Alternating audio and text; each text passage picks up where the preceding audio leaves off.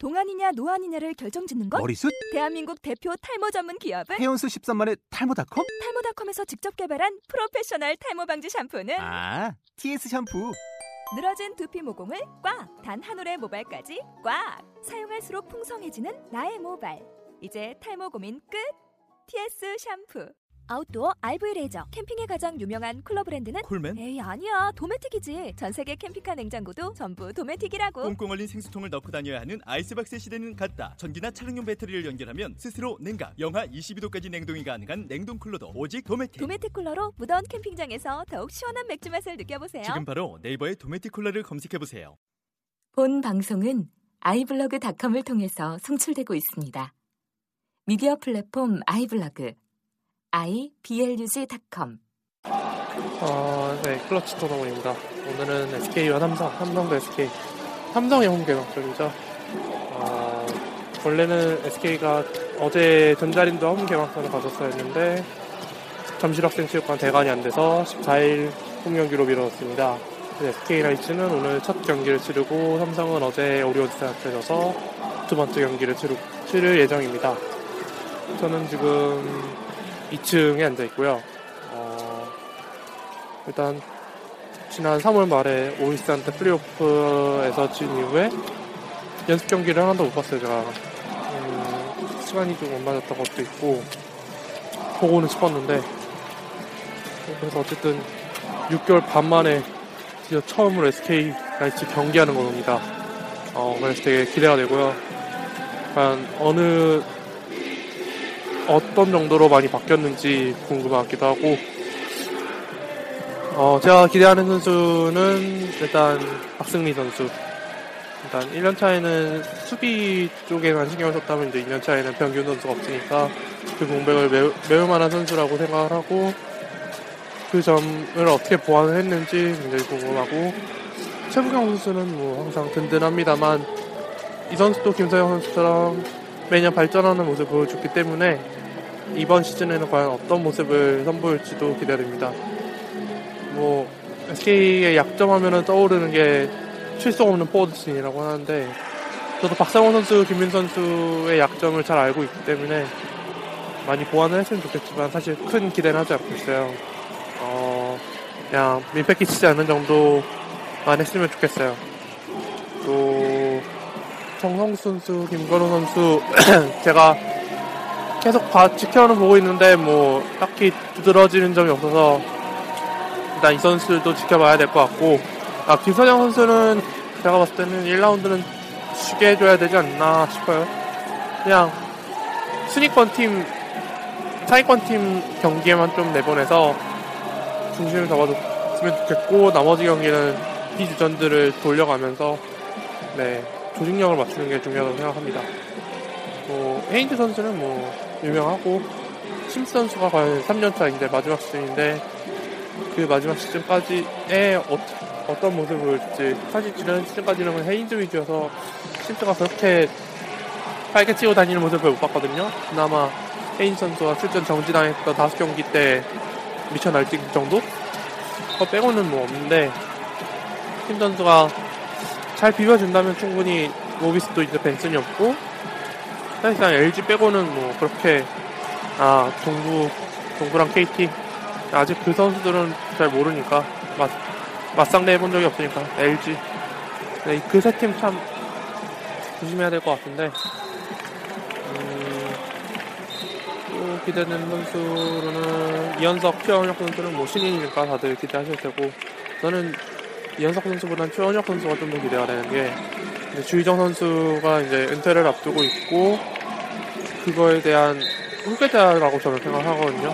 물론 주의정 선수의 커리어를 뒤따를 것 같다는 생각은 안 하고 있지만, 최원 선수가 적어도 주의정 선수에 한 50%만 한다고 하면은 충분히 이번 시즌 SK가 가드진이 좀 비어있는 상황인데 그걸 충분히 메울 수 있다고 생각하고, 이현석 선수는 글쎄요, 1년차 변규현 선수가 그냥 캐치앤슛만 열심히 해서 그 역할만 성실히 수행을 했는데, 저는 그 정도만 해줘도 충분하다고 생각합니다. 이현석 선수한테 많이 바라는 거 아니고, 그냥 변규현 선수가 없어진 그 한 경기당 3점 슛 2점 몇 개를 쪼개서 한 0.5개만 넣어줘도 나머지 선수들이 이것저것 이곳저곳 에서 외워준다면 충분히 공격을 채울 수 메울 수 있을 거라고 생각합니다.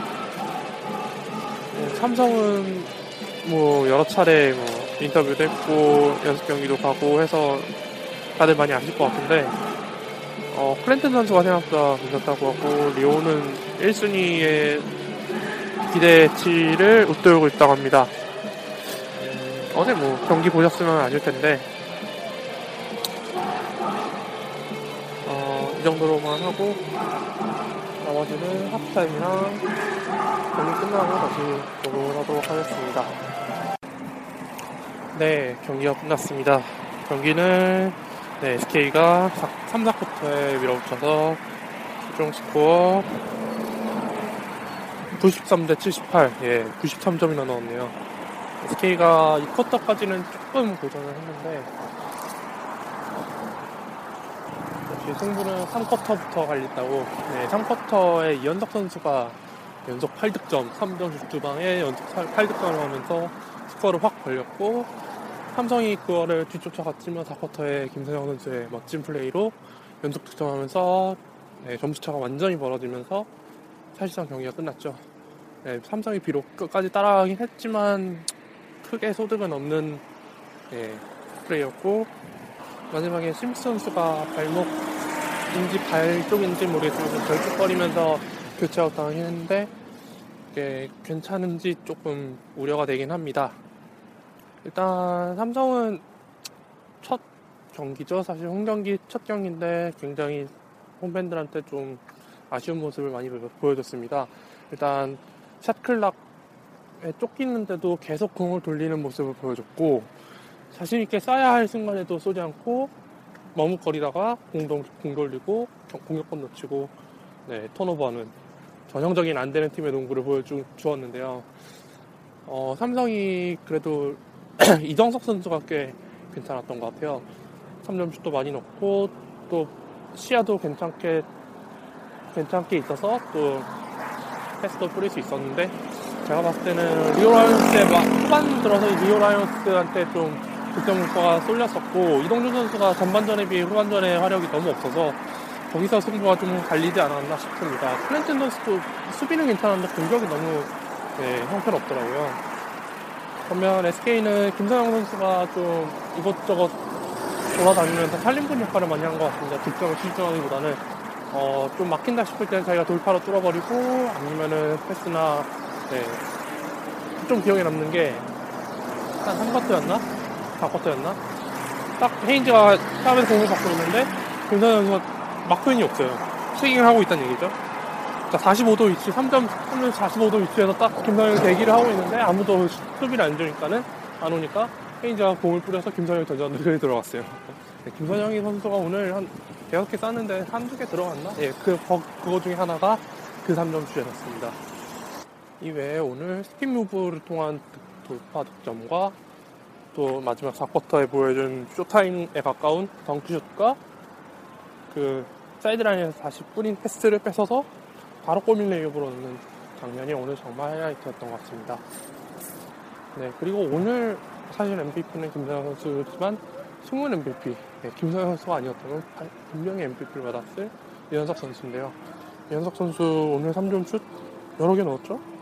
사실 초반에는 좀 볼핸들링도 좀 불안불안했고 김서영 선수가 호흡은 괜찮은데 나머지 선수들과 좀 안 맞아서 불안불안했는데 2쿼터에 3점이 터진 이후부터 안정감을 찾고 본연의 모습대로 열심히 슛을 쏘는 모습을 보여줬습니다. 이외에 수비 가담도 괜찮아서 리바운드도 여러 개 했고요.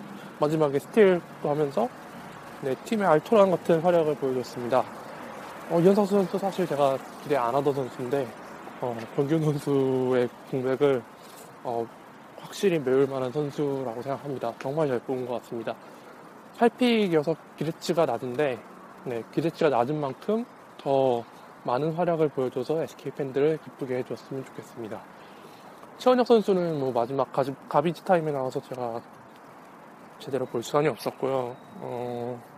최부경 선수는 초반에는 좀 수비에 치중하는 모습을 보이다가 3쿼터쯤에 자신이 좀 득점을 몰아서 하더라고요. 연속 한 4득점이었나 6득점이었나 4쿼터였는지 모르겠는데 어쨌든 필요할 때 자신이 득점을 골밑에서 해주고 네 상대방 아니 다른 선수들의 득점 가담을 최대한 도와주려는 또 2차적인 플레이를 많이 선보였습니다. 네 그리고 김민수 선수는 오늘 사실 김준희 선수보다 못한 활약이어서 따로 언급은 안 하고 박상호 선수도 괜찮았던 것 같습니다. 네 처음에는 좀 별로였는데 네, 후반 들면서 자신이 베이스라인 통해서 골밑 파고 들어서 페이크한 다음에 골밑 슛을 하거나 아니면 그렇게 팁인 슛을 하든가 비록 3점은 하나 들어갔던 거예요. 네, 외곽에서 최대한 놀지 않고 인사이드에서 주로 놀면서 자신이 리바운드를 통한 풋백 득점을 주로 많이 하는 모습이었습니다. 네, 30대고 또 주장인데 스타팅도 아니에요. 그렇게 교체 선수로 나갔는데도 처음부터 그런 모습을 보여줬다는 게 저로서는 굉장히 감사한 일이었습니다. 그리고 제가 기대하던 박승희 선수 일단 뭐 단점부터 얘기하면 1년차에 그 머뭇거렸던 모습이 아직도 조금 보이는 것 같아요. 3점 슛을 때릴 타이밍인데 머뭇거리다가 네, 돌파 시도한 후에 덩크를 했는데 실패를 했어요. 1쿼터에 만약에 자신있게 쐈으면 들어가지 않았을까 싶은데 네, 그 이후에도 한 번 더 3점 슛 찬스가 있었는데 머뭇거리고 네 허지부지 냈었고 그 다음에는 쐈는데 들어갔었어요. 4쿼터쯤에 이외에 박세민 선수는 좀 약간 강백호 스타일 예 어느 순간 딱 나타나가지고 리바운드하고 패스 주거나 자기가 슛하고 1년차 때도 그런 모습을 보여주긴 했지만 2년차 때는 좀 더 플레이가 매끄러워지고 세련되고 또 한국 농구에 적응해서 그에 맞는 플레이를 보여주는 것 같습니다. 굉장히 기대가 되는 모습이었고요. 헤인즈 선수도 네, 괜찮았습니다. 일단 뭐 미들슛 뭐 여전히 잘 들어갔고 초반에 좀 약간 흔들리는 모습이었는데 이내 안정을 되찾고 자신의 모습 그대로 유감없이 발휘를 하였습니다. 뭐 용병 상대로는 누가 완승이다 그렇게까진 아닌데 스탯지를 보니까는 확실히 다르더라고요. 리오는 좀 약간 그러니까 SK가 작년에 KGC를 만나서 김태수를 상대할 때 김태수를 너한테는 득점을 내준다. 근데 너한테만 내주면은 너네 팀은 진다. 이런 느낌이었어요. 김태수를 물론 잘해서 그렇게 뱅크슛으로 여러 득점을 했지만 결국 동료들이 결국 죽어나는 꼴이 돼서 KGC가 지곤 했었는데 삼성도 그런 모습이었어요. 네, 그리고 심스 선수는 이번 시즌이 정말 기회인 것 같습니다. 헤인즈가 골밑 가담을 하는 것보다 심스가 골밑 가담을 했을 때 리바운드를 따오는 개수가 훨씬 넘었어요. 물론 당연한 것입니다만 그 임팩트도 남달랐고요. 심스 선수가 뭐 그렇게 중거리 슛을 때리고 막 그런 타입이 아니고 포스트맨, 정통 포스트맨인데 그만큼 삼성을 그렇게 포스트진을 그렇게 휘저어놨다는 모습을 보여주면 심스 선수가 이번 시즌에도 정말 기대가 많이 된다는 모습인데 다만 출전 시간 배분을 잘 해야겠죠.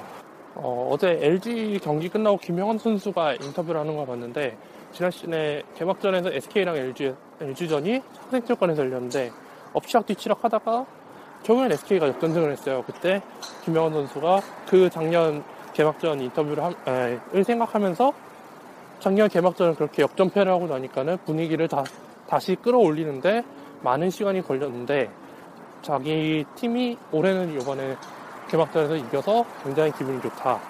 이 분위기 쭉 밀고 나가겠다. 그런 말을 했습니다. SK도 그렇게 따지면은 비슷하겠죠?